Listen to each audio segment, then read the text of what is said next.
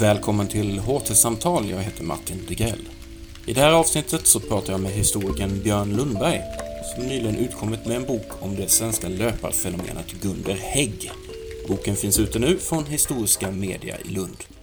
Då har jag Björn Lundberg på tråden eh, som är historiker och eh, som nyligen har kommit ut med boken Frontlöparen som är en bok om Gunder Hägg, en av Sveriges genom tiderna mest framgångsrika idrottare. Björn, berätta för oss om Gunder Hägg. Vem var han? Gunder Hägg var friidrottare, medeldistanslöpare som hade sin aktiva karriär och storhetstid i princip eh, under andra världskriget. Han slog igenom 1940 stort och blev avstängd på livstid tidigt 1946 eh, efter andra världskrigets slut. Han satte 16 världsrekord i löpning, 15 individuella och ett i stafett. Och han var sin tids stora löparstjärna, framförallt då i Sverige. Han är känd för sina uppgörelser med Arne Andersson. Men det var ett helt pärlband av, av svenska löpare faktiskt eh, vid den här tiden som tillhörde den, den yttersta världseliten kan man säga. Eh, född 1918 och dog 2004. Varför eh, ville du skriva en bok om Gunder Hägg?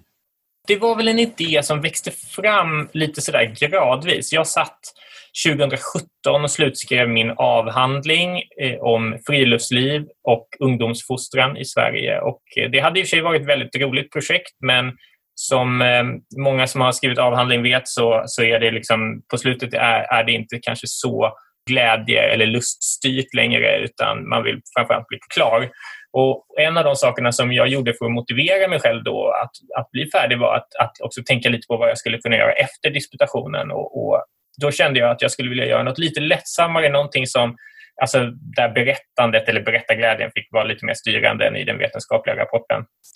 Så en biografi var en sån idé som växte fram och jag började fundera helt enkelt på personer jag skulle kunna skriva om och där jag som historiker skulle kunna tillföra någonting kanske i ett biografiskt projekt. Och i och med att jag har ett intresse för idrott och löpning så och jag har hållit på med den här tiden, liksom 1940-tal också, så att jag kände till Gunder Hägg väl från mina käll, mitt källmaterial eller tidningsmaterial från den här tiden. Och så, så så föll det sig ändå ganska naturligt att, att jag började tänka på att ja, det här kanske skulle kunna vara någonting. Och det har inte skrivits så mycket om den här löparvågen på 40-talet och, och, framför, och, eller Gunder Hägg, i alla fall inte de senaste decennierna. Det, det, det, har, det kom ju böcker då under hans aktiva karriär och han gav även ut ett par, eller en, en, några, alltså sina ganska kortfattade memoarer på 80-talet. Men, men i övrigt har det varit ganska tyst och jag upplever att, att många i den, de yngre generationerna, i min eller vår ålder och yngre har ganska diffus bild av vem Gunder Hägg var. Nej, för det var min nästa fråga om just det hade skrivits mycket om honom tidigare för att han var ju en enorm stjärna under sin tid men, men det känns som att eh, som du säger för vår generation så han kanske är ett namn man lite vagt känner till men som man inte har ett riktigt sammanhang att sätta i. När du då gav dig i kast med det här, vad kände du att det fanns för typ av eh, eh, luckor? Vad hade liksom inte skrivits om mm. honom tidigare? Ja, men det skrevs ju förstås jättemycket om honom då under hans aktiva karriär i tidningar. Det kom även ut böcker till julhandeln, lite sådär ungdomsböcker kan man säga. Man får, man får tänka att om man ska hårdra det lite eller, man ska säga, eller, eller uttrycka sig lite slentrianmässigt så skulle man kunna jämföra Gunder Hägg med, med Zlatan, alltså som, som sin tids Zlatan i den bemärkelsen att allting han gjorde hade ett nyhetsvärde och till julhandeln kom det såna böcker som, liksom, eh, som handlade om året med Gunder Hägg ungefär. Det var inte liksom, akademiska böcker eller, eller så, utan det var framförallt skildringar av, av hans lopp och så vidare. Eh, ofta lite sådär uppbyggliga, att det skulle visa honom som en förebild för unga, unga killar framförallt. Då.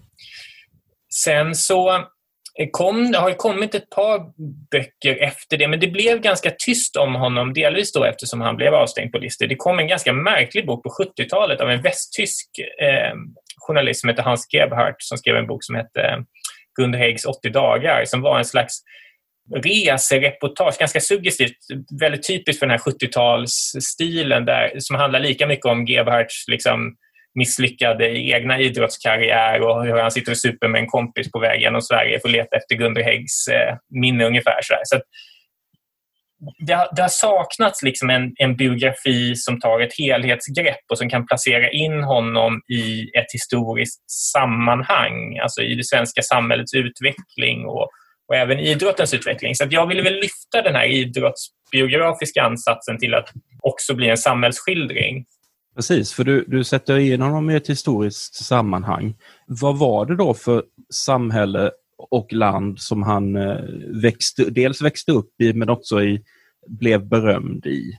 Ja, men om man börjar med, med den första frågan där då, vad, vad han föddes i för samhälle, så föddes han alltså på nyårsafton 1918. Det var precis när första världskriget hade tagit slut. Det var när spanska sjukan härjade som värst i Sverige egentligen.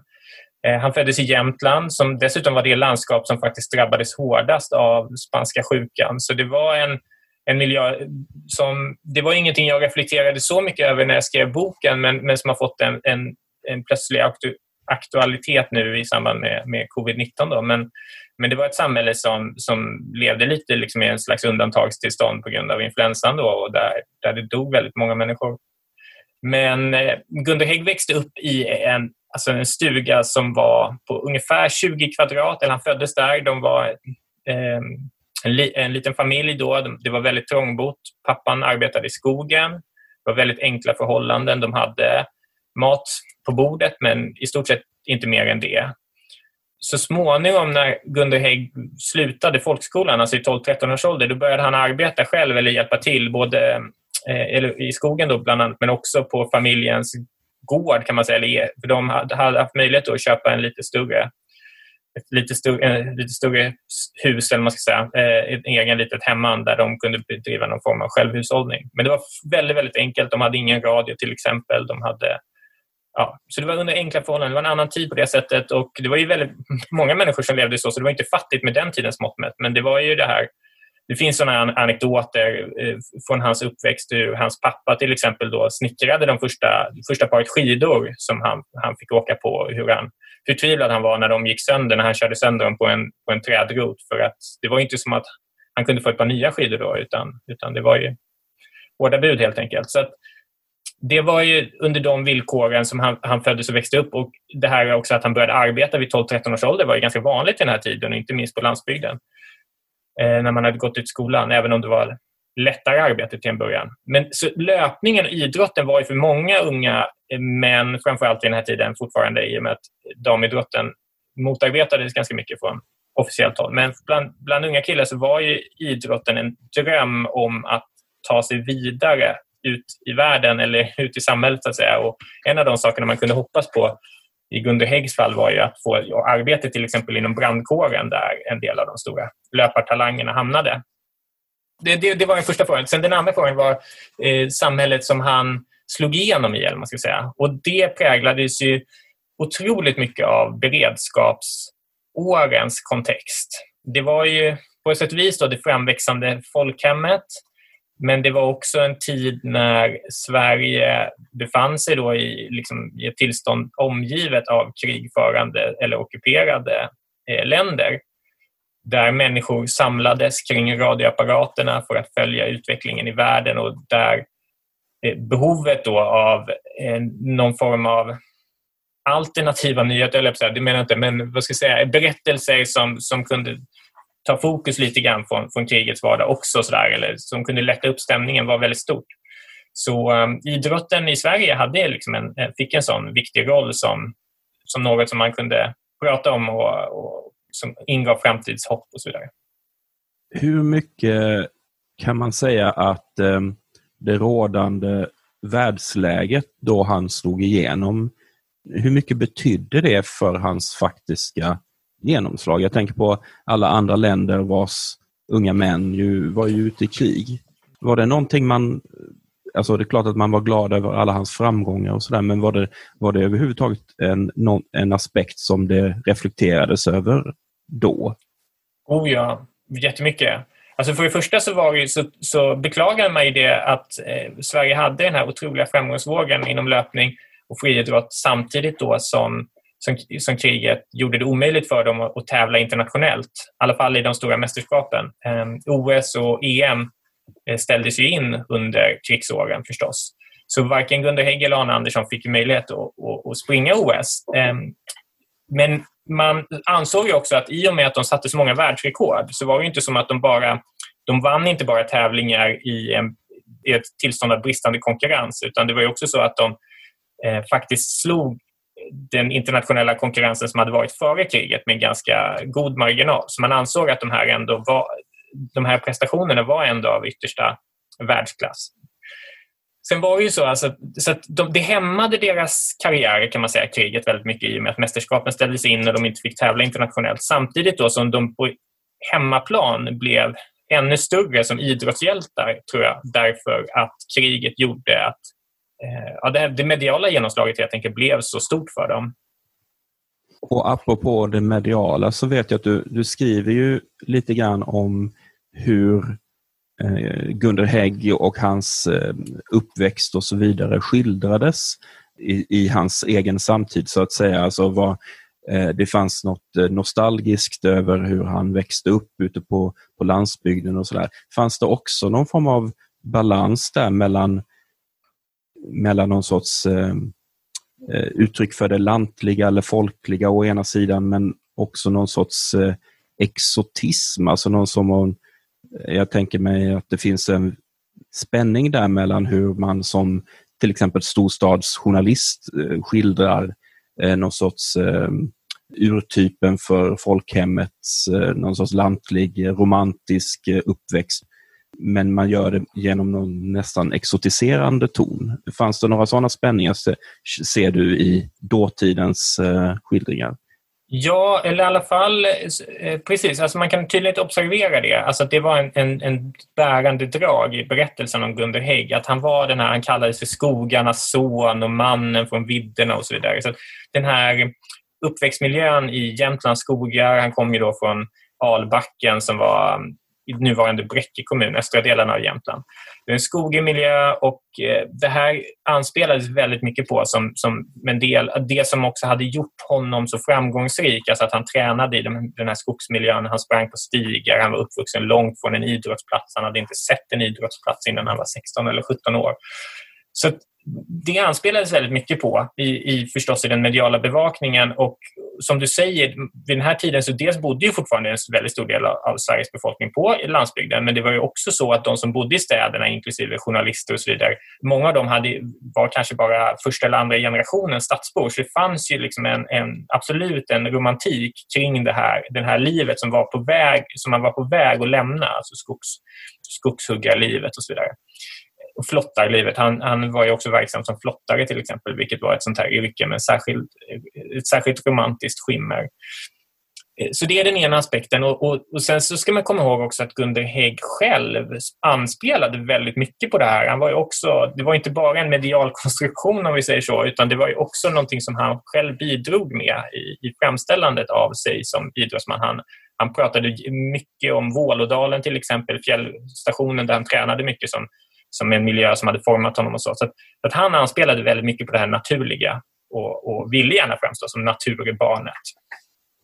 Boken har undertiteln Gunder Hägg, hans uppgång och fall.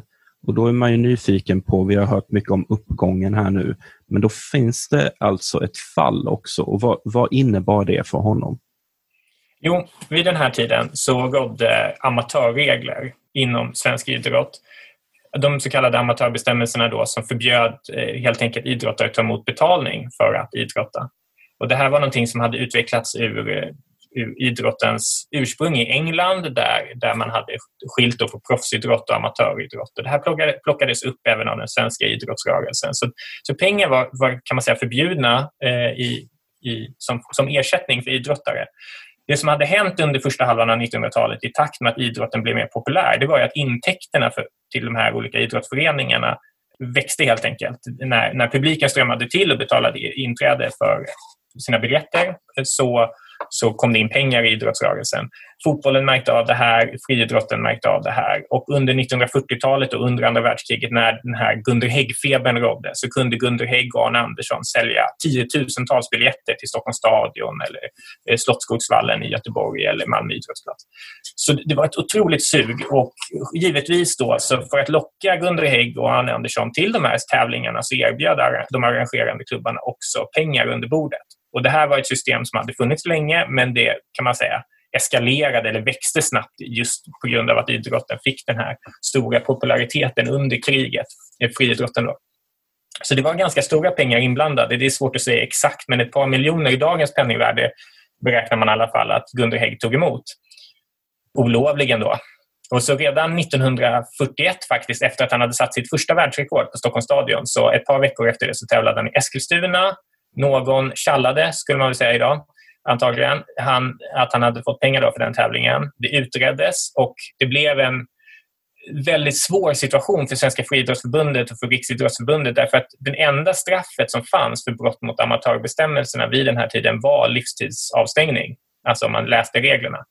Men det var helt uppenbart att man, att man absolut inte ville stänga av Gunder Hägg i det här läget när han var så, liksom, precis hade slagit igenom och slagit sitt första världsrekord. Så eh, man gjorde ett slags undantag och gav honom tio månaders avstängning eh, som, som, som ett alternativt straff kan man säga. Som man, hade, man, tolkat, man omtolkade reglerna så att det skulle vara möjligt att göra den här typen av tidsbegränsat straff. Och det här var, blev lite av ett icke-straff därför att han fick straffet eh, under, på hösten. Så, så det enda som hände var egentligen att han fick göra sin säsongsdebut 1942 då, lite senare i och med att han var avstängd under vintern huvudsakligen när han ändå hade tränat i vanliga fall. Okej, okay, så att under de här säsongerna som följde sen 1942, 43, 44 och 45 så fanns den här avstängningen i bagaget. Men pengarna slutade inte, inte rulla utan tvärtom så verkar det som att både Gunder Hägg och Arne Andersson tog emot mer och mer pengar för sina lopp och erbjöds mer och mer pengar för sitt tävlande. Min tolkning är att Gunder Hägg i alla fall var på, ett, ett plan åtminstone medveten om att det fanns en överhängande risk att han skulle bli avstängd igen i och med att eh, han hade råkat ut för det en gång tidigare. Men man ska komma ihåg att Gunde Hägg drevs ju inte heller av en Alltså först och främst drevs han inte av en kärlek till idrotten eller att han älskade idrotten utan idrotten och löpningen hade ju från början varit ett sätt för honom att komma ut i världen och få det bättre ställt och så vidare och lämna den här fattiga enkla uppväxten bakom sig. Så att han, han tyckte liksom att det var lättare för medelklassens och överklassens ungdomar att hålla sig till de här amatörreglerna. Och för honom var det på något sätt en karriärväg. Därför så ursäktade han sig heller aldrig egentligen för att han hade tagit emot pengar. Okej, okay, så det som hände sen då var att så länge kriget pågick så ville man inte gå in och gräva i det här i och med att Gunder Hägg och Arne Andersson fyllde en så viktig funktion i det svenska beredskapssamhället och var så, liksom sådana populärkulturella ikoner. Men så snart kriget hade tagit slut egentligen kan man säga så började man utreda det här på nytt man kom så att säga, press uppifrån från den högsta ledningen i svenskt idrottsliv. Och eh, Friidrottsförbundet kom fram till att Gunder Hägg, Arne Andersson och en tredje löpare som heter Henry Kärlane skulle stängas av på livstid. Och det här skedde då 1946.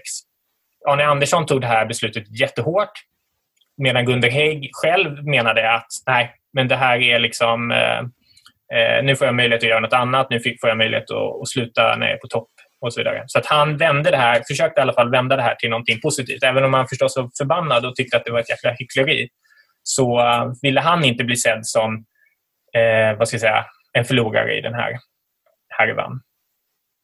Har eh, det här arbetet med boken, har det förändrat på något sätt din syn på, på idrottsrörelsen eller idrott i stort eller löpning?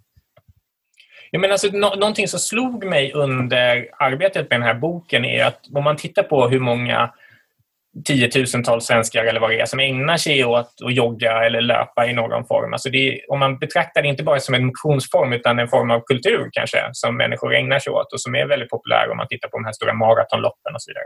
Så inser man att löpningens kulturhistoria säga, är ganska flyktigt skildrad egentligen. Och vi vet egentligen ganska lite om löpningens historia, om man säger så. Och Jag tycker det är fascinerande, för att väldigt mycket av det som vi tänker på när vi tänker på löpning idag är det som formades av 1970-talets joggingvåg. Och innan dess såg man på löpning som någonting annat. Eh, idag så är 5000 meter inte särskilt långt att springa Eh, för de flesta. Det är många ute och joggar det liksom, till vardags. Men 5000 meter var en ganska aktningsvärd distans eh, vid den här tiden fortfarande som, tävlings, som tävlingsdistans. Och det var ett stort fokus på de här korta medeldistansloppen och det var liksom folkligt väldigt populärt också som, som tävlingsform. Så att, eh, det är väl en sån sak, alltså löpningens kulturhistoria. Boken heter alltså Frontlöparen, Gunder Hägg, hans uppgång och fall. Björn Lundberg, tack så hemskt mycket för att eh, du tog dig lite tid här under vår karantän här och pratade om boken. Trevligt att få vara med. Tack!